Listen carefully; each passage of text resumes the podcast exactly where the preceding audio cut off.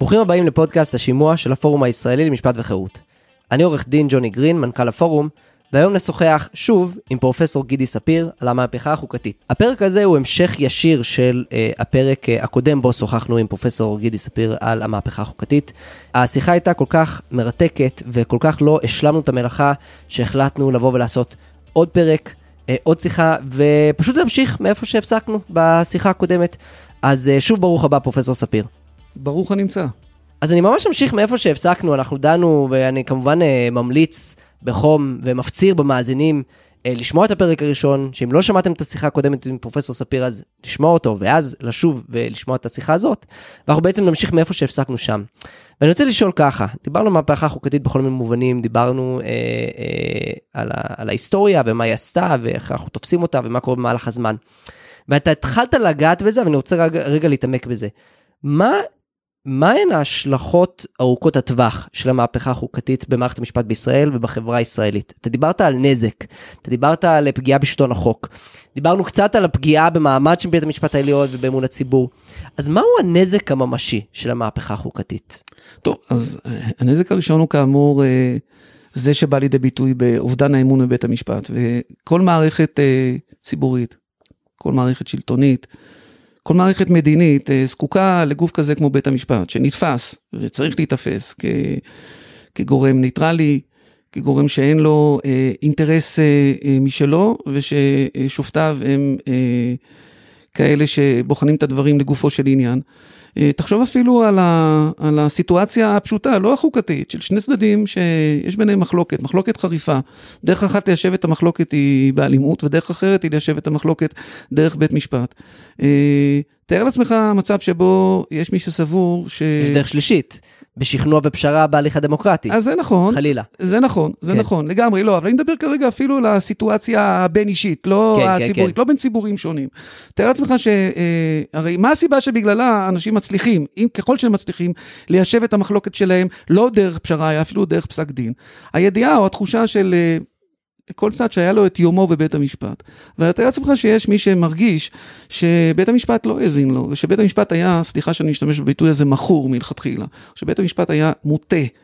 Uh, הדבר הזה כשלעצמו, uh, מחליש את היכולת של בית המשפט למלא uh, את אחת מהפונקציות החשובות שהוא ממלא במערכת דמוקרטית. הדברים אמורים בקל וחומר כאשר אתה מדבר על ציבורים. ואם יש ציבור שמרגיש שפעם אחר פעם, uh, בית המשפט אה, פוסק, והוא פוסק כנגדו. הדבר הזה יש השלכות על מידת האמון שהציבור הזה נותן לבית המשפט ועל מידת הנכונות של הציבור הזה, אה, אם הייתי קורא לזה כך, אה, לקבל על עצמו ולהשלים עם מציאות של הפסד. עכשיו, הייתי, מוסיף, לי, הייתי כן. מוסיף לזה עוד נתון אחד, והוא, אתה דיברת על אה, האפשרות אה, לפשרה אה, במערכת הפוליטית. ובאמת לאורך שנים בסוגיות שונות הדגם שנהג במדינת ישראל, כך אומרים אה, אנשי מדע המדינה, הוא היה הדגם הקונסטנציונלי שבמסגרתו לא היו הכרעות אלא היו באמת אה, פשרות ובהקשר הזה נוהגים לומר ולטעון ובצדק שבית משפט מוגבל בעניין הזה במובן זה שהוא צריך להכריע אלא אם הוא שולח את הסדים החוצה להתפשר אבל בסוגיות חוקתיות הדברים האלה קורים הרבה פחות. האפשרות לפשרה היא אפשרות שנפגעת אז קודם כל עצם העובדה ש... שאפשרות הפשרה אה, נפגעת זה כשלעצמו אה, דבר רע. אה, מש... אבל, אבל מעבר לזה, מעבר לזה, אה, הייתי אומר, הבעייתיות שיש בה, אה, בהתנהלות אה, במדינת ישראל בהקשר החוקתי היא שהצד שמפסיד לא רק מרגיש שהוא מפסיד מכיוון שבית המשפט מוטה לכיוון שונה משלו, שזה דבר שיכול להיות גם אה, במדינה אחרת, נניח בארצות הברית, שיש לך בית משפט עליון, שאתה יודע היום שהוא בית משפט עליון שמרני, ולכן אתה כבר מראש מניח שאולי הפסיקות שלו ייטו יותר לכיוון השמרני. אבל לפחות בארצות הברית יש הסכמה אחת, וההסכמה האחת היא על כללי המשחק החוקתיים. במקום שבו אין הסכמה אפילו על כללי המשחק החוקתיים, התחושה של חלק מהציבור היא שמשכו לו למעשה את השטיח מתחת לרגליים, או כמו שמייחסים לאיזשהו אה, דיפלומט, לא דיפלומט, סליחה, אה, מדינאי אמריקאי, שדיבר על כך שהמנוולים שינו את הכללים, אה, אבל הם פשוט לא עדכנו אותי.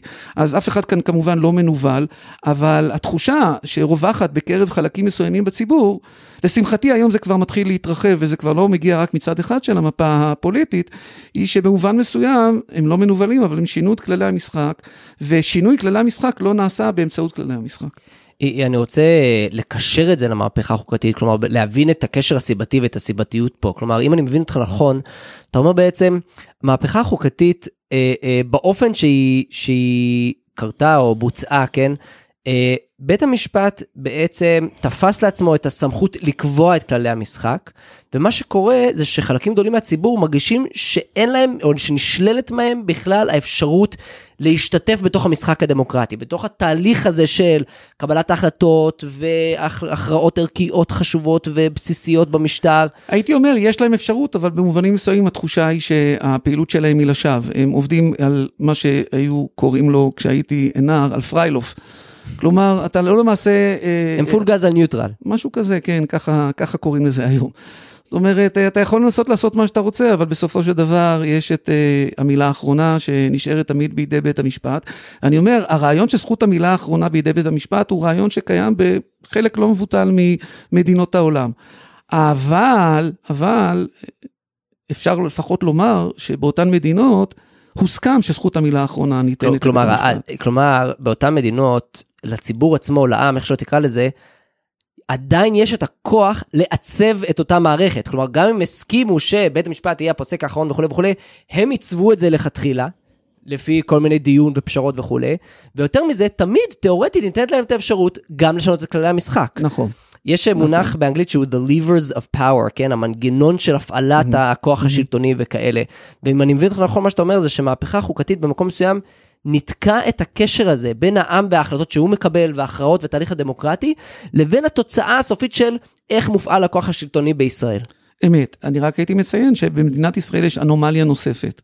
אנומליה נוספת נוגעת לאופן שבו השופטים נבחרים. כלומר, ואת הדברים האלה אני אומר, והייתי אומר, גם לו מחר בבוקר אה, מדינת ישראל הייתה עושה מה שנדרש לטעמי, וזה יושבת אה, שבעה נקיים, הכנסת, כן, הרבה יותר משבעה נקיים, אה, ומאמצת, מגבשת אה, חוקה, מה שמכונה חוקה בהסכמה. אגב, חבר הכנסת מיקי איתן, בקדנציה שבה הוא כיהן כיושב ראש ועדת חוקה, חוק ומשפט, התקרב מאוד להגשמת המשימה ולהגשמת היעד הזה. למרבה הצער, אחר כך הוא התפתה התפתה והפך להיות לשר בלי תיק, בלי שיק בלתי מזיק באחת הממשלות, ולא המשיך בדרך שבה הוא היה צריך להמשיך, ואלה שהגיעו אחריו כבר אה, היטו את המהלך לכיוונים לא נכונים, או פשוט אה, מסמסו אותו.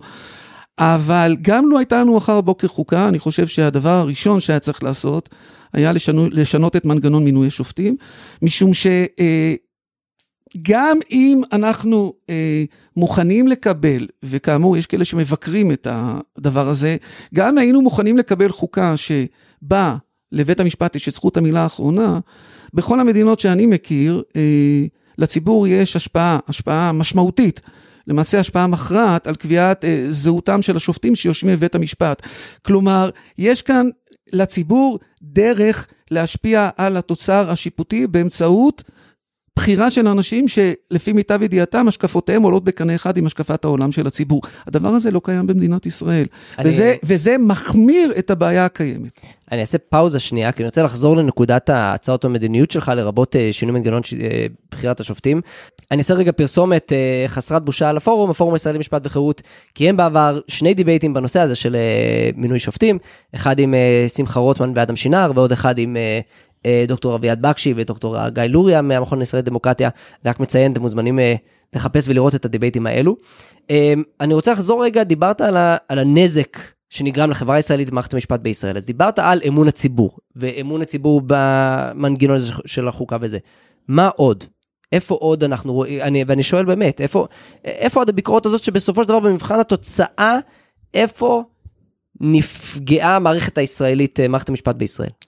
אוקיי, אה, מרבים להשתמש בהקשר שלנו במונח דמוקרטיה מהותית.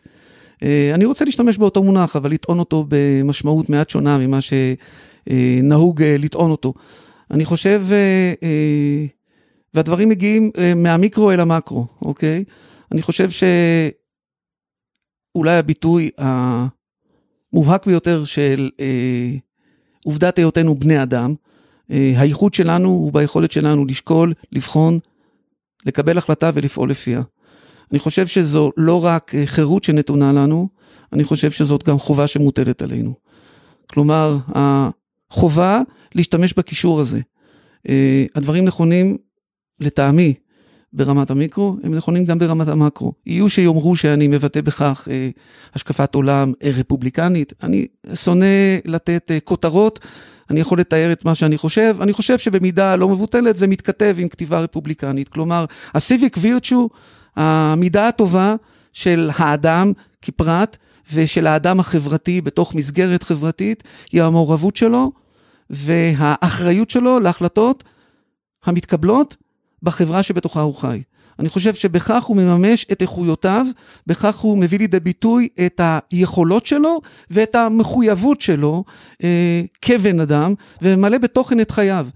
אה, המציאות היא שברגע שבו אנחנו מעבירים את מרכז הכובד מהמערכת הפוליטית, שגם היא מהווה כבר ויתור מסוים, מכיוון שאנחנו מדברים כאן על דמוקרטיה אה, של נציגים, על ממשל של נציגים, על דמוקרטיה עקיפה ולא על דמוקרטיה ישירה, אבל ברגע שאנחנו עושים את הדבר הזה, ואנחנו מעבירים בעצם את מרכז הכובד לבית המשפט, אנחנו לוקחים מהציבור את היכולת, ובעיניי גם את החובה, להיות זה שקובע את גורלו ומכריע את ההכרעות המשמעותיות והמהותיות ביותר. וכאן באמת הפרדוקס. כלומר, אה, בית המשפט אה, יתערב, על מתי הוא יתערב? בסוגיות המהותיות ביותר. עכשיו, מי שמגיע מתוך תפיסה, איילת שקד התחילה להשתמש במטאפורה הזאת, אני חושב שאולי אפילו אני הייתי זה שהכיר לה את, ה, את המונחים האלה. בתפיסה של מאבק בין בני אור לבני חושך, יגיד ש... הוא לא מזהה כאן שום בעיה, הרי אנחנו כמובן לא נאפשר לשלטון אה, אה, פוגעני, אה, אה, פלילי וכיוצא בזה אה, לנקוט אה, בשיטות שהוא מעוניין לנקוט בהן וללכת בדרך שבה הוא בחר. אבל מי שמבין שמה שעומד על הפרק כאן אלה מחלוקות מהותיות ורציניות, אבל שאין לנו כאן לא בני אור ולא בני חושך, אלא אנשים שלא מסכימים בסוגיות אה, מהותיות, אז נוצרת כאן מציאות, אה, הייתי אומר, בעייתית, שלפיה את ההחלטות הקטנות, יכולה לקבל המערכת הפוליטית, אבל את ההחלטות הגדולות באמת, שם צריך לקבל את האישור, את ההסכמה של בית המשפט. של מבוגר אחראי. נכון, ואני חושב שהדבר הזה אה, פוגע ביכולת שלנו לחיות את החיים שלנו כפי שאנחנו נדרשים. אם תרצה, זה פוגע בדמוקרטיה במובנה המהותי. אני אציין אה, הערה טרמינולוגית בשביל הצופים, כשפרופסור ספיר מדבר על גישה רפובליקנית, הוא לא מדבר כמובן על המפלגה הרפובליקנית אה, בארצות הברית, אלא אה, באופן רחב יותר על ההגות המדינית בגישה הרפובליקנית לגבי אופי המדינה ואופי החברה, בחברה דמוקרטית וכולי. אני רק מציין את זה ככוכבית. ותפקידו של האזרח בתוך ותפקידו של האזרח, בהחלט מקומו של האזרח בתוך אותה רפובליקה. Um, אתה בעצם, אם אני מבין אותך, אתה מעלה, מעלה פה נקודה שהיא מאוד מעניינת, שאני חושב שאין עליה מספיק uh, ביטוי או, אין לזה מספיק מקום בשיח, שאנחנו מדברים על האופן שבו דיברנו, דיברתי לפני כן על הניתוק בין האזרח לבין התוצאה הסופית שמתקבלת. ומה שאתה אומר שזה פוגע בנשמה הבסיסית ברמה האישית של כל אדם ואדם כנתין, כאזרח, כשותף בתוך החברה הדמוקרטית, והפגיעה פה היא שאדם מפסיק לראות את עצמו כחלק מהקולקטיב הזה שהוא ריבון על גורלו. כלומר, האדם מפסיק לראות את עצמו בתור, גם עם החובות שבאות עם זה וגם עם הדרישות אה, הערכיות שבאות עם זה וכולי, הוא מפסיק להיות שותף פעיל בפרויקט הזה של להיות ריבון על גורלו ועל גורלי ועל גורלנו, והוא בעצם משחרר את האחריות הזה לגוף אחר, ובכך הוא מאבד משהו שהוא על פניו חיוני לקיומה של הדמוקרטיה המתפקדת וכולי. אני רגע רוצה לעבור לכיוון אחר בשאלות שלנו, בדיון שלנו. נעבור קצת לעולם, ה... לעולם הפרקטי, כן? אה, לעולם הריאלי. נגיד ששוכנעתי, הנה אני משפטן או משפטנית, אה, למדתי משפטים, אני עכשיו עורך עורכת דין או סטודנט, סטודנטית, שכנעת אותי. מהפכה חוקתית אה, הייתה דבר רע, התקבלה בחוסר סמכות כביכול, לא מבוססת, על בסיס משפטי רעוע. אה, מנגד אני חושב שכמעט כולם יסכימו, יגידו שהמהפכה החוקתית היא חלק מהדין הנוהג היום בישראל, בצורה כזו או אחרת. ברור. אה, כן, אז איך מיישבים את הסתירה הזאת קודם כל בין השלמה עם הדין הנוהג לבין התנגדות עקרונית לה? ואז אני ארחיב טיפה יותר את השאלה ותוכל לענות על הכל ביחד, כן? מה בעצם צריכה להיות ההתמודדות הנכונה עם, המ, עם המהפכה החוקתית עבור מי שמתנגד לה, כן? צריך להשיב את השעון לאחור, צריך לבטל את המהפכה, צריך להשלים עימה ולהמשיך בתוך כללי המשחק, הכל ביחד, אז בבקשה. טוב, אז כאן כמובן אה, אתה היטבת לתאר את הדילמה, אה, ויש באמת, אה, הייתי אומר, בגדול, שתי גישות. הגישה שבה התנהלו לאורך אה, שנים ארוכות אה, המתנגדים הייתה להצביע על הפגמים, על הכשלים, ולמעשה לדחוף או לנסות אה, להביא לשינוי, לשינוי משמעותי. אתה קראת את זה להחזיר את הגלגל לאחור, אני מאמין שלהחזיר גלגל אף פעם אי אפשר לאחור, אבל לבצע תיקונים משמעותיים ודרמטיים שיחזירו בחזרה, אולי הייתי משתמש במטאפורה הזאת, יחזירו את הרכבת אל הפסים. מנקודת המבט של mm. מי שחושב שמה שנעשה הוא ירידה מהפסים. Uh, הכיוון שננקט בשנים האחרונות הוא uh, בהתאם לאמירה בשפה האנגלית, If you can't beat them, join them, uh, אוקיי, הבנו, אנחנו לא באמת יכולים להשיג את המטרה האחרת, שהיא אולי הייתה המטרה הראויה, אז בואו uh, נשחק. לפי הכללים שהם קבעו. אה, לדוגמה, חוק יסוד ישראל מדינת לאום הוא בוודאי אה, ניסיון מהסוג הזה. כלומר, אם יש לנו ביקורת חריפה על השדרוג של כל חוקי היסוד, על האופן שבו התקבלו שני חוקי היסוד שעוסקים בזכויות אדם, על ההרחבה שביצע בית המשפט את חוקי היסוד האלה, אנחנו יכולים להמשיך לצעוק עד מחר, אבל הם כנראה לא השתנו, אז הדרך אה, שפתוחה בפנינו היא להשתמש באותו מכשיר או באותו כלי ולחוקק חוק יסוד ישראל מדינת לאום. או פסקת התגברות, או חוק יסוד החקיקה. אני, כן. אני חייב להודות, ויש אה, שיכנו אותי טהרן, ואולי זאת הסיבה שבגללה אני לא מתאים אולי לפוליטיקה, אבל אני לא אוהב את הכיוון הזה. אני, אני חושב שזה כיוון רע, משום שמה אה, שאתה עושה, אתה למעשה משכפל את הפגמים, אה, ואתה מצטרף למשחק שמתנהל באופן לא ראוי. אה, ואני חושב שלטווח קצר יכול להיות שיהיו לך הישגים. לטווח ארוך איבדת את היתרון האמיתי והמשמעותי שיש לך, והוא היתרון המוסרי. מה הכוונה ביתרון המוסרי? תראה, אני למשל התנגדתי לחקיקת חוק יסוד ישראל מדינת לאום, לא משום שיש משהו בתכניו שנראה לי בעייתי, אלא משום שברגע שבו... אה, המפלגות הציוניות מהמרכז אה, ושמאלה. ושוב, התקשיתי להבין מדוע, וכפי שאתה ודאי יודע, בין אלה שבסופו של דבר הרימו את ידם נגד חוק היסוד הזה, היו כאלה שמלכתחילה היו חתומים על הצעת חוק היסוד הזאת. וקשה להבין מה בדיוק הוביל אותם לשנות ב-180 מעלות את עמדתם. אבל ברגע שבו אתה מעביר חוק יסוד, ואת זה אתה כבר עושה אגב בצורה טובה הרבה יותר מאשר בשנת 92, כולם יודעים על מה מדובר, כולם יודעים למה כלה נכנסת לחופה, כולם מבינים את המשמעות שתהיה לחקיקת חוק היסוד הזה. הזה. אה, ובכל זאת, ברגע שאתה מעביר חוק יסוד כזה ברוב שהוא רוב זעום, אה, אני חושב שאתה אה, פוגע בלגיטימיות של חוק היסוד הזה, כמו שחוקי היסוד האחרים נגועים בחוסר לגיטימיות. שאתה פוגע בטענה שלך נגד חוקי היסוד כן, האחרים. אבל, אבל זה לא שאתה פוגע רק בטענה שלך, הרי אני בסופו של דבר לא רואה את עצמי ולא רואה את מי שחושב כמוני כמתגושש בזירה. אני חושב שבסופו של דבר מה שחשוב לנו ומה שצריך להיות חשוב לנו זה עתידה של מדינת ישראל. הנס הגדול הזה שנקרא מדינת ישראל זה דבר שאנחנו צריכים להיות מחויבים אליו ולשמור עליו מכל משמר. ואם אנחנו חושבים שההתנהלות כרגע, בלי קשר לשאלה מהי השקפת העולם הפוליטית שלנו, היא כזאת שפוגעת פוגעת בחוסן הלאומי שלנו, היא פוגעת ביכולת שלנו לתפקד כחברה בריאה ודמוקרטית, אז אנחנו לא יכולים לתת את ידינו למין דבר כזה. מה גם שלעיתים חלק מההצעות וחלק מהניסיונות הם סוג של ניסיון לייצר שמיכת טלאים, שבנויה על הימור לגבי מה תהיה הקונסטלציה הפוליטית והאם היא תשחק לידינו. אז אני חושב שקודם כל, אה, אתם יודעים, מאז שחרב בית המקדש, ניתנה הנבואה לשוטים, ואתה אף פעם לא יכול לדעת אם זה ישחק לטובתך או נגדך, זה דבר אחד. ודבר שני, אני אמרתי, אני מקווה מאוד שאת כל מה שאני אומר כרגע, הייתי אומר, אה, גם לו, ואני חושב שה... מאזינים עד עכשיו לא אה, יודעים ולא אמורים לדעת מה השקפת העולם הסובסטנטיבית שלי בעניינים מסוימים. מה שאני דיברתי עליו עד עכשיו היה ברמה של כללי משחק. כמובן שגם כללי משחק עוסקים בערכים, אבל, או מבוססים על ערכים, אבל דיברתי על כללי משחק. הדבר שלמשל צייר אותי לא אחת, כאשר עוד הייתי מדבר אה, בציבור, היום אני מדבר קצת פחות, כי יש דוברים לא פחות טובים ורהוטים ממני, אולי אפילו יותר טובים ממני, חלקם גם תלמידים שלי, אה, או היו תלמידים שלי.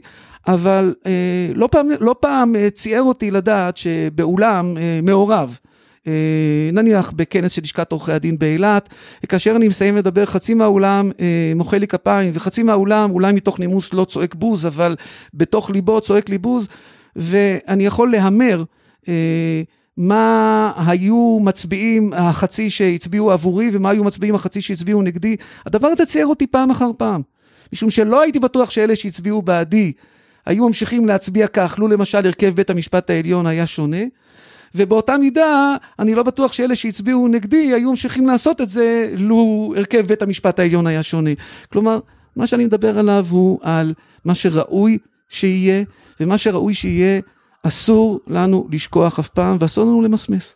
במקום מסוים אתה אומר, אם אני מבין אותך נכון, שמי שרואה במהפכה החוקתית כדבר שהוא רקוב, שהוא פוגע, שהוא אה, כן חותר תחת היסודות של מה שצריך להיות פה מבחינת, מבחינת דמוקרטית, מבחינת כללי המשחק, לא מבחינת אילו החלטות יתקבלו בפועל לגבי אה, השטחים או פלסטינים, או לגבי הכלכלה, או לגבי שלום, או לגבי כל, כל מיני דברים, לגבי גיוס, אני יודע, ואלף ואחד דברים אחרים.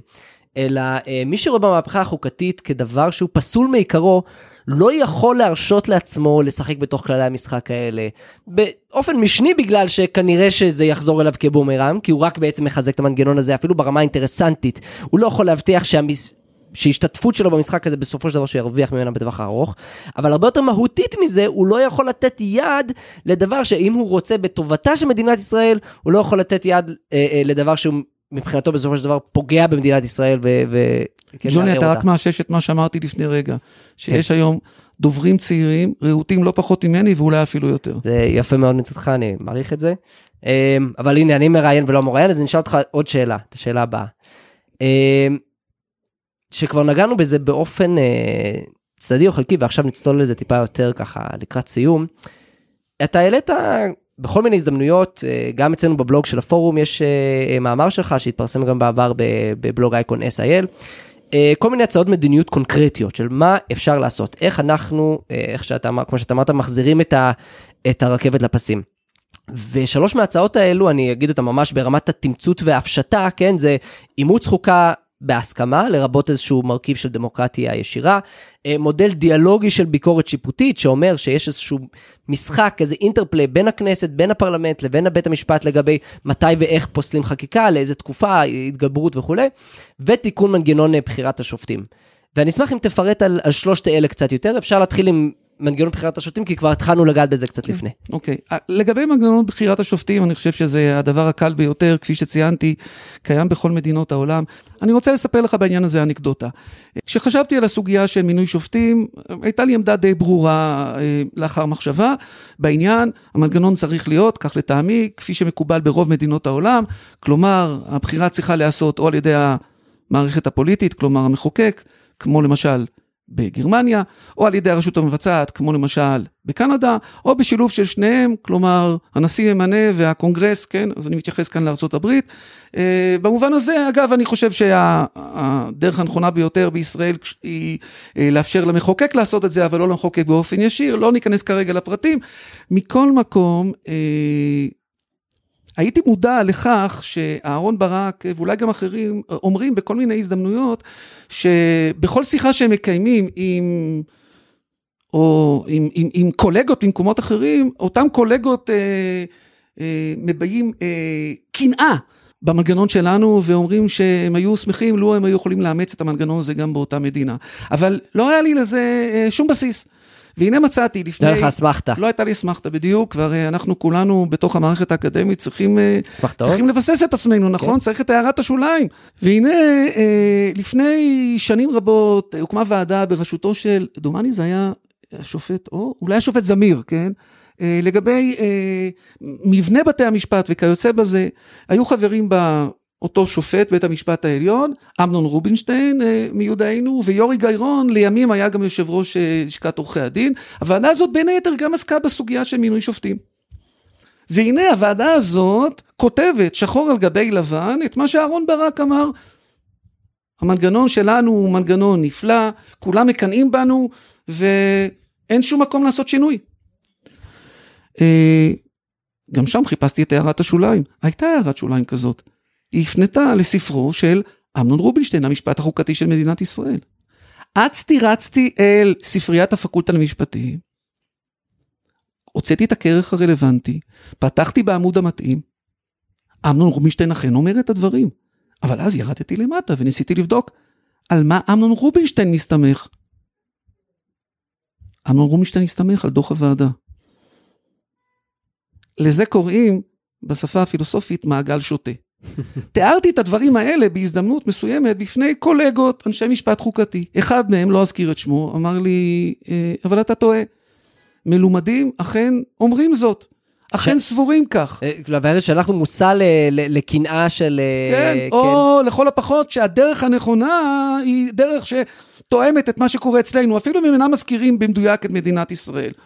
ביקשתי שיאמר לי, או שיפנה אותי לאחד המקומות, הפנה אותי לספרו של מלומד כלשהו, פרופסור בל, שמתמחה בנושא הזה, ושלדבריו כך כתב, ספר שעדיין לא הכרתי, ספר שיצא זמן קצר לפני כן. הזמנתי מהספרייה, כיוון שזה לא היה בספרייה, הזמנתי מהספרייה את הספר. הגעתי אל העמודים הרלוונטיים, ומה שמצאתי שם היה חזרה כמעט מילה במילה של התזה שלי. שלחתי מייל ובו הודיתי לקולגה, וכמובן צירפתי את דבריו של אותו מלומד למאמר שלי עם הפניה בהערת השוליים. אז גם, אני... גם לספר שלך זה נכנס, נדמה לי. נכון, זה נכנס גם לספר שלי. מהספר, כן, כן. כן, כן. אז אה, מה אומר ומה אדבר? אני בעניין הזה מתקשה להבין את הטענות שנטענות. אז רגע, רק לוודא שאני מבין נכון, אתה בעצם מוצא אסמכתה לכך שהטענה שלך בדבר הבעייתיות של המערכת שלנו היא נכונה, ושהטענה שלהם או של המבקרים שהכל אצלנו מושלם ומצוין, ואפילו יש מלומדים שמסכימים עם זה, היא כנראה לא מבוססת. ואני אשמח אם תבהיר רגע, מה הטענה שלך? כלומר, מה הביקורת שלך על המנגנון בחירת השופטים בישראל? אה, ואיך צריך לתקן את זה.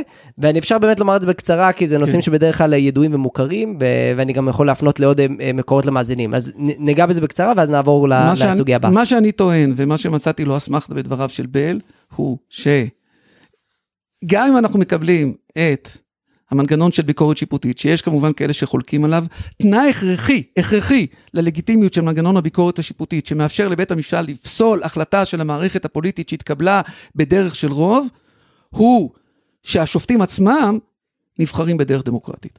כלומר, יש פה מתאם מסוים, לא ניתן לנתק בין שאלת מינוי השופטים, או מנגנון מינוי שופטים, לבין שאלות אחרות בתוך אותה משפט, שיטת המשפט החוקתית באותה מדינה. חד משמעית, חד משמעית. כאן כמובן צריך להתייחס לטענה הנטענת, והיא לא טענה שאפשר לנפנף אותה בקלות, שלפיה הדבר הזה יוביל לפוליט... לפוליטיזציה של השפיטה, ואולי גם להורדת הרמה של השופטים. אז על כך יש לי שתי תשובות. תשובה אחת היא... שכל מי שסבור, המילה פוליטיקה היא מילה שכמובן טעונה במשמעויות שליליות, אבל בסופו של דבר כשאנחנו מדברים על פוליטיקה במובן הנקי של המילה, זהו בדיוק האתר שבו השקפות עולם אה, מובעות אה, מקודמות, אולי מתנגשות והחלטות מתקבלות. אז במובן הזה, אני חושב שההכרעות בבית המשפט הן הכרעות פוליטיות, הן לא יכולות להיות אחרות מאשר פוליטיות, בוודאי בהקשר החוקתי. אז השאלה היחידה שאנחנו צריכים לשאול את עצמנו, אם אנחנו נעשה את זה תוך שאנחנו מכירים בעובדה הזאת, דבר שאגב, ידוע ומוכר בכל מדינות העולם. אז ברור לחלוטין, בבית המשפט העליון האמריקאי יש כיום שישה שופטים שמרנים ושלושה שופטים ליברליים. האם הדבר הזה פוגע במומחיות או במקצועיות או אפילו בהערכה שרוכש הציבור האמריקאי לבית המשפט העליון האמריקאי? התשובה שלי, למיטב ידיעתי, היא לא. אז במובן אחד, קודם כל אני אומר, בואו לא נעמיד פנים. במובן אחר, אני בהחלט יכול להסכים. אני מתקשה לראות איך ניתן יהיה למשל לאמץ את המנגנון האמריקאי של הליך שימוע שיתבצע בפני חברי הכנסת שלנו. אני אומר את זה בצער, אבל המציאות של ה... הייתי אומר של ההתנהלות. תרבות הדיון וההתנהלות של המערכת הדמוקרטית שלנו, הייתי אומר טעונה שיפור, ואת זה אני אומר ב understatement. אז צריך לחשוב מה בדיוק תהיה הדרך הנכונה שבמסגרתה נוכל לסנן, ובאמת, קודם כל, להציע מועמדים שהם אנשים ראויים מבחינת היכולות האינטלקטואליות והמקצועיות שלהם, ואיך אנחנו מצליחים מצד אחד שמנגנון הבחירה יהיה מנגנון דמוקרטי, ומצד שני לא יהיה מנגנון פופוליסטי אה, שמזנה את, את ההליך. אני חושב שיש... כמה וכמה אפשרויות איך לעשות את זה. אני חושב שזה דבר שחייבים לעשות אותו, גם לפני ובמנותק ממה שצריך לעשות בנוגע ל... הייתי אומר, לאנומליה הישראלית בתחום קבלת החוקה והאופן שבו היא מתפתחת. מצוין, אני רוצה אה, לסגור את הסוגריים האלה ולהמשיך רגע לשני שתי ההצעות האחרות שלך. אני רק אציין שיש מחקר מאוד מקיף של פורום קהלת למדיניות. אה, על שיטת מינוי השופטים, מחקר השוואתי על אה, אה, שיטת מינוי השופטים כמעט כל הדמוקרטיות בעולם, ברוב המדינות הרלוונטיות בעולם. מחקר מרתק, וכמו שאמרת, היו לנו כבר שני דיבייטים בנושא הזה של הפורום. אגב, אני רוצה להגיד כן. לך בהקשר הזה, זאת אולי דוגמה טובה למקרה שבו יש כל מיני הצעות לטלאים. בוא נוסיף עוד, אה, עוד אדם אחד מכאן. עוד חבר ועדה. אדם אחד משם. ואתה כן. רק לא לוקח בחשבון, אתה הרי את כל זה אתה רוצה לעשות מתוך הנחה שאתה תשלוט על אותו חבר ועדה, אבל אם הפגם הוא פגם בסיסי, אז אתה לא ממשיך להבריג את הבורג העקום, אתה פשוט משאיר אותו במקום ומתחיל הברגה חדשה. בונה רהיט חדש. שתי הצעות האחרות שלך, אימוץ חוקה בהסכמה והמודל הדיאלוגי של ביקורת שיפוטית. כמה מילים עליהם, ואני חושב שאנחנו לקראת סיום.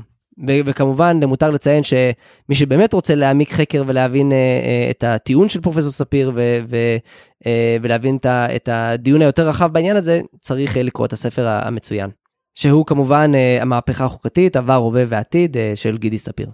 תראה, בנוגע לאימוץ חוקה בהסכמה, כאן אני מתפרץ לדלת פתוחה. כפי שאתם זוכרים, המכון הישראלי לדמוקרטיה השקיע מאמצים אדירים, אה, הוציא אה, ממון רב על מנת לקדם אה, מהלך כזה. אני חושב שהאופן שבו הוא אה, ביצע את ההליך, אה, היו בו פגמים מסוימים, אבל הכוונה שלו הייתה בוודאי כוונה רצויה.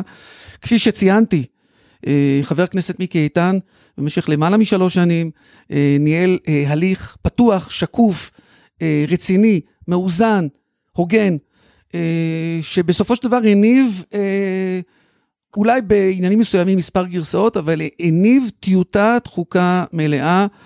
אני חושב שהדבר הזה הוא בגדר האפשר, כי יש כאלה שטוענים, בדרך הזאת לעולם לא תהיה לנו חוקה, ועל זה אני משיב שתי תשובות. ראשית, אם בדרך הזו הדמוקרטית לעולם לא תהיה לנו חוקה, לו יהיה, כך יהיה. מה לעשות? עד שנת 1992 לא חיינו בטקסס ולא חיינו במערב פרוע, ומדינת ישראל הייתה מדינה דמוקרטית אה, לעילא ולעילא, גם מדינה שהגנה על זכויות אדם. יש כאלה שטוענים שאולי אפילו הגנה יותר מאשר אחרי שנת 92.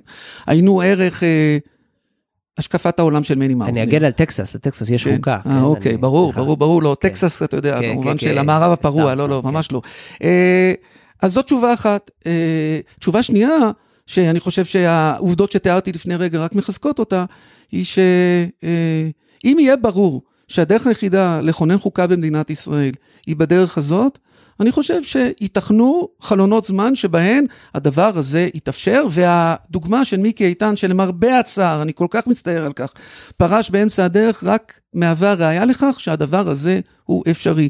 אם עושים את זה נכון, אם עושים את זה הגון, אם עושים את זה פתוח, אם עושים את זה שקוף, הדבר הזה לא מהווה מגרעת ולא מהווה, לא מהווה מכשול בפני האפשרות לכונן חוקה, אלא דווקא נותן דחיפה חזקה לכינון החוקה. כי מה שמפריע כרגע להתקדמות במישור החוקתי הוא החשד העמוק שיש לחלקים גדולים בציבור כלפי בית המשפט. והתחושה שכל מה שהם יעשו ישמש אחר כך את בית המשפט, בין אם התחושה הזאת היא נכונה ומוצדקת ובין אם לא. התחושה שהדבר הזה בסופו של דבר ישמש את בית המשפט כקרדום לחפור בו כדי לקדם את המהלך שהוא מבקש לקדם. אז אני חייב להזכיר פה כמובן את הציטוט המפורסם של אה, אריה דרעי, שאמר שאחרי אה, בנק המזרחי והמהפכה החוקתית אמר שגם אם יחוקקו את עשרת הדיברות בחוק יסוד, הוא יצביע נגד, כי בית המשפט פשוט יעשה עם זה כל על רוחו. עכשיו, על אף, על אף שהאמירה הזאת מעלה חיוך מסוים וזה, וזה דבר חמוד, אה, צריך להבין את המשמעות העמוקה של, של, של הטענה הזאת, וזה בעצם מה שאני חושב שפרופסור גידי אומר פה,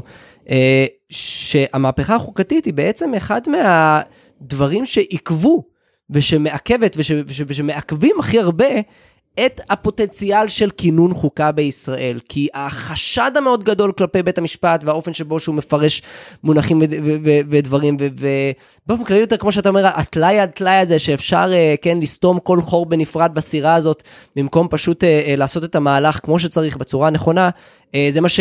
מעכב ומרחיק מאיתנו עוד ועוד את הפוטנציאל הזה של חוקה אמיתית. אני יכול לומר לך שלא הייתי ממש מעורב בניסוח אה, חוק יסוד ישראל מדינת לאום, וכאמור התנגדתי התנגדות עקרונית לקידום שלו ברגע שהקונסטלציה הפוליטית התבררה, אבל אני יכול לומר לך שחלק גדול מהאנרגיה שהשקיעו אה, אלה שניסחו ויזמו וקידמו את חוק היסוד הייתה בניסיון אה, לצפות, כן?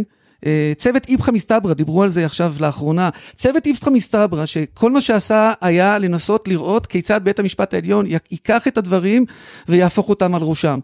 הם הגיעו לרמות כאלה שאני אמרתי להם שאפילו אה, בישיבה שבה למדתי, אה, עם האצבע, אי אפשר היה לחשוב על. על הפלפול על הזה. הפלפול שהם הציעו, והתשובה שקיבלתי באופן קבוע הייתה, גידי, אתה תמים. אז אה, אני לא יודע מי משנינו צודק, אולי ימים יגידו. זה נשמע כמו הפלפולים עצם- בימי הביניים של הנצרות, של יכול כמה אה, סכולסטיקה. כמה מלאכים נכנסים. ב- סכולסטיקה, כן. אז אני לא יודע לומר. אני לא יודע לומר מי, מי, מי מאיתנו צדק, אולי ימים יגידו, אבל הסיפור הזה שסיפרתי כרגע יכול רק ללמד עד כמה קשה להתקדם בהקשר החוקתי במדינת ישראל, אולי על רקע הנסיבות הייחודיות, שלא לומר הביזריות של האופן שבו החוקה שלנו מתקבלת. מצוין. עכשיו הגענו אז, לנקודה אה, האחרונה. נקודה אחרונה חביבה. אה, שעליה היינו יכולים. לקיים, שעליה שעל היינו יכולים לקיים, אה, שיעור שלם. פודקאסט אה, נפרד, היא למעשה מתחילה מהמקום שבו אה, נגמרת, שבו בעצם נגמרת הביקורת אה, על, אה, לא רק על המהלך החוקתי בישראל, אלא הביקורת על הדגם החוקתי המקובל בעולם. הדגם החוקתי המקובל בעולם יוצא מנקודת מוצא. נקודת המוצא היא שתפקיד החוקה היא להגן על עצמנו, עלינו מפני עצמנו. כלומר, אנחנו בשעה שאנחנו פיקחים בכף, אנחנו יודעים מה אנחנו רוצים ומה אנחנו מאמינים, אלא שאנחנו חוששים שבנקודת זמן מסוימת אנחנו נשתכר, נשכח את המחויבויות שלנו ונעשה דברים שאנחנו בסופו של דבר אה, נצטער עליהם. אה, וכדי למנוע מאיתנו לעשות את זה, אנחנו אה, דואגים שתמיד יישאר אה, אה, נהג אה, תורן שלא שתה, וזה בית המשפט, והוא ימנע מאיתנו לעשות את המעשה הלא ראוי. אנחנו, אנחנו בוראים סלע שאנחנו לא נוכל להרים אותו. כן? אה, אולי, אפשר לומר. הייתי אומר, זה קצת מופרז להגיד שאנחנו לא נוכל להרים אותו, אבל יהיה לנו הרבה יותר קשה להרים אותו, והדבר הזה, העיכוב שהדבר הזה יעכב אותנו, הוא זה שיאפשר לנו להתפכח מהיין, ואחר כך בעצם לא להצטער על מה שעשינו. בניגוד כאמור לרצון האמיתי שלנו, אלא שכשאתה מסתכל על המציאות, המציאות היא שההכרעות הבאמת משמעותיות של בתי משפט עליונים, לא רק בישראל, או חוקתיים, לא רק בישראל, אלא גם בעולם, היא הרבה פעמים אה, הכרעה במחלוקות בין שתי קבוצות, שהדבר האחרון שאפשר לומר על מי מהחברים שלהן הוא שהן שיכורות. כלומר, מדובר באנשים שחולקים, יש ביניהם מחלוקת, המחלוקת היא מחלוקת ערכית עקרונית. עכשיו, אני רוצה להזכיר שבדרך כלל המחלוקות הן לא מחלוקות בין כאלה שמבקשים להגן על זכויות אדם לבין כאלה שזכויות האדם לא יקרות לליבם. הרבה מאוד פעמים יש התנגשות בין הזכויות עצמן. קח למשל את האפשרות להתנגשות בין, מצד אחד, הזכות לפרטיות או הזכות לשם טוב, לבין חופש הביטוי. עכשיו, מי שנוטה יותר קלאסי. לכיוון של חופש הביטוי, האם פירושו של דבר הוא שהוא איננו מייחס חשיבות לפרטיות או לזכות לשם טוב, וכן להפך? ברור שלא. אבל בסופו של דבר מתקבלת הכרעה בעניין הזה, כן, נכון? ב- ב- נכון? במקום- כן, בהחלט. זאת אומרת, מה שיוצא בסופו של דבר, שלטעמי לפחות, החלק הארי של ההכרעות החוקתיות הבאמת משמעותיות, למשל ה-Roe versus Wade בארצות הברית, בסוגיית ההפלות, שנת 72, פרו-לייף מול פרו-צ'וייס, כן? האם אתה יכול לומר שצד אחד הוא צד של אנשים גסים, חסרי, חסרי מחויבות אה, לזכויות, והצד האחר הוא האנשים שהם בני האורה המבקשים להגן על הזכויות? אני לא רואה את הדברים בצורה כזאת. אבל אם אלה הם פני הדברים, נשאלת השאלה, לשם מה אנחנו צריכים בכלל חוקה? אז אני מתחיל ממקום אחר. הטענה שלי היא אחרת. ככל שהסוגיה שעומדת על הפרק היא משמעותית, היא מורכבת יותר, היא מערבת שיקולים ערכיים משמעותיים יותר, כך ההכרעה הפוליטית בעניינם צריכה להתקבל תוך הפעלת שיקול דעת משמעותי יותר, מעמיק יותר, ביישוב הדעת וכיוצא בזה. כך אני רואה את הדברים, אתם כמובן גם, אתה כמובן גם תסכים איתי, כלומר ככל שההחלטה האישית שאתה אמור לקבל היא משמעותית יותר, אתה צריך להקדיש לה יותר זמן. על כל אדם, זה נכון לגבי כל אדם. נכון, אבל כאן קיימת אנומליה. מהי האנומליה? האנומליה היא שגם כבני אדם, ככל שהשאלה הופכת להיות יותר משמעותית, אצל חלק גדול מאיתנו, הדבר הזה גורם לנו לא לחשוב עליה יותר, אלא דווקא לקבל את ההחלטה בעניינה באופן אקראי לחלוטין. כמה זמן, ג'וני, אתה מקדיש להחלטה איזה חולצה, אני לא יודע אם אתה באופן ספציפי, איזו חולצה לקנות אה, בקניון, וכמה זמן הקדשת לפני שקיבלת החלטה, נניח אה, איזו דירה לקנות. עכשיו, אני מניח ורוצה להניח שאתה הקדשת לא מעט זמן גם לשאלה שקשורה, אה, כרוכה בקניית דירה, אבל אני חושב שאתה תסכים איתי שאתה אה, אולי אפילו נהנה להקדיש הרבה מאוד זמן ומחשבה לקבלת החלטות טריוויאליות לחלוטין. אני מקבל את זה, כן. במערכת הפוליטית אני חושב שיש אולי אפילו אה, החמרה של המצב, כלומר כשמדובר בסוגיות המקרו, במובן הזה שהפוליטיקאים ברגע שאתה מגיע לסוגיה באמת שנויה במחלוקת, לסוגיה, לפוליטיקאים יש תמריץ שלילי שלא להיכנס אל העניין, כי ברגע שפוליטיקאי מחווה דעה בעניין, הוא מאבד מיד את כל אלה שחושבים אחרת, אז הפוליטיקאי יישאר עמום, ההחלטה שהוא, שהוא יקבל תהיה החלטה אקראית וכיוצא בזה. אני חושב שהתפקיד... רגע, אני, אני, אני לוחץ פאוזה שנייה עליך, כן, אני לוחץ כן. פאוזה כי אני, א', אנחנו לקראת סיום, וב', כי אנחנו, זה באמת, אתה צודק לחלוטין, זה נושא באמת מאוד גדול שאפשר להרחיב עליו המון. אני רוצה לתמצת רגע את הנקודה העקרונית או הכללית יותר שלך, ואז המודל עצמו של מה המודל שאנחנו מציעים. על פי, על פי ההצעה שלי, תכליתה של החוקה ותכליתו של, של המערכת החוקתית ותכליתו של בית המשפט בעניין הזה הוא להפעיל לחץ, לא יכול לחייב, אבל להפעיל לחץ על המערכת הפוליטית, לשקול היטב את החלטותיה כאשר היא עוסקת בסוגיות ליבה, ערכיות, מוסריות וכיוצא בזה. כלומר- איך אנחנו משיגים את זה? ל- לוודא שיש דיון, לוודא שיש קונצנזוס, לוודא שיש... אה, ממש- קונצנזוס אולי לא יהיה, אבל שיש דיון מעמיק ורציני, שרק בסופו, שנשקלים בו כל השיקולים הערכיים שרלוונטיים, ורק בסופו מתקבלת ההחלטה, גם אם היא לא החלטה קונצנזואלית. איך אתה משיג את זה?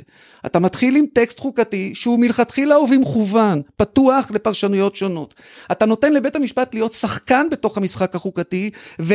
להביע את דעתו ואת השקפתו ואת עמדתו ביחס לעניין הזה, אבל את זכות המילה האחרונה אתה משאיר בידי המערכת הפוליטית, בידי הציבור. עכשיו תשאל למה שזה יגרום למערכת הפוליטית לעסוק בעניין בצורה רצינית יותר? כי אף אחד מאיתנו לא אוהב שמוציאים לו אפילו כרטיס צהוב. כרטיס אדום זה דבר שבית המשפט לא יוכל להוציא, אבל הוא יוכל להוציא כרטיס צהוב, הוא יוכל למתוח ביקורת על המערכת הפוליטית, הוא יוכל לטעון שהמערכת הפוליטית לא בחנה את הדברים בצורה רצינית, הוא יוכל לומר שההכרעה שלה נראית לו לא נכונה, אבל... אבל עדיין, כפי שאמרתי, ההכרעה הסופית היא בידי המערכת הפוליטית. התקווה היא שהדבר הזה בסופו של דבר יטייב את ההליך בהחלטות שקשורות לסוגיות מהסוג הזה. עכשיו, האם זה עובד או לא עובד? מילה אחרונה. את זה צריך לבדוק. הטענה שלי היא שהדבר הזה כבר קיים.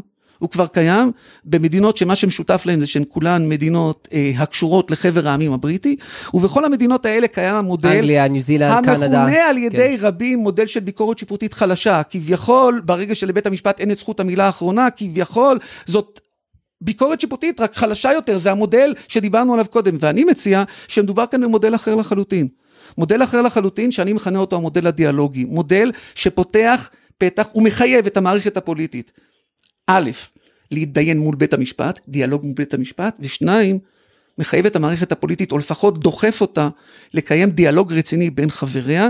אני חושב שזה הרציו שעומד מאחורי המודל הזה, ומה שאני מבקש רק לומר הוא שזכר למודל הזה, או לפחות התחלה שלו, קיימת גם במדינת ישראל במסגרת אה, מנגנון, מנגנון ההתגברות, שרבים משמיצים אותו, רבים מותחים עליו ביקורת ומתארים אותו כסוג של פשרה לא ראויה, ואילו אני רואה אותו כמנגנון לכתחילה, מנגנון שבאמת ימקם את בית המשפט בדיוק במקום שבו הוא נמצא כדי לטייב את ההליך הדמוקרטי, לא כדי שהוא יפגע בו. דבר ראשון, זה מאוד מתקשר גם לכתיבה ולביקורת של ג'רמי וולדרון על ביקורת שיפוטית. ברור, אבל... ג'רמי וולדרון נעצר אחד לפני.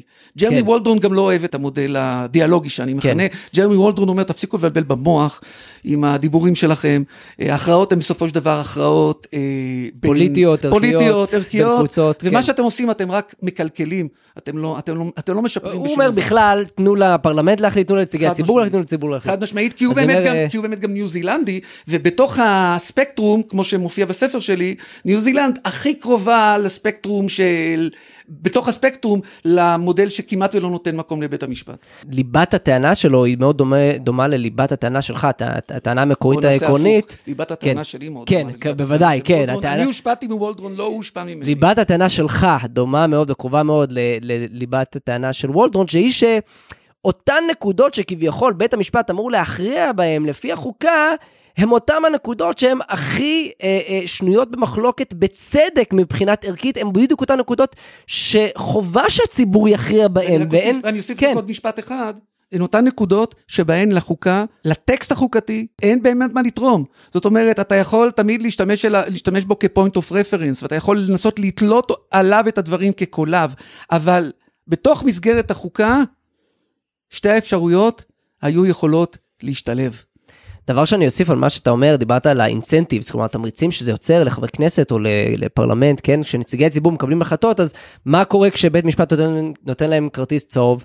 אה, וגם כמובן בבריטניה יש בעצם מערכת שבית משפט סוג של מוציא כרטיס צהוב, וזה יותר אפילו מורכב מזה, זה בעצם מפעיל איזשהו מנגנון של תיקון חוקתי, או תיקון אה, זריז יותר, או תיקון מזורז, כדי שתהיה התאמה וכולי.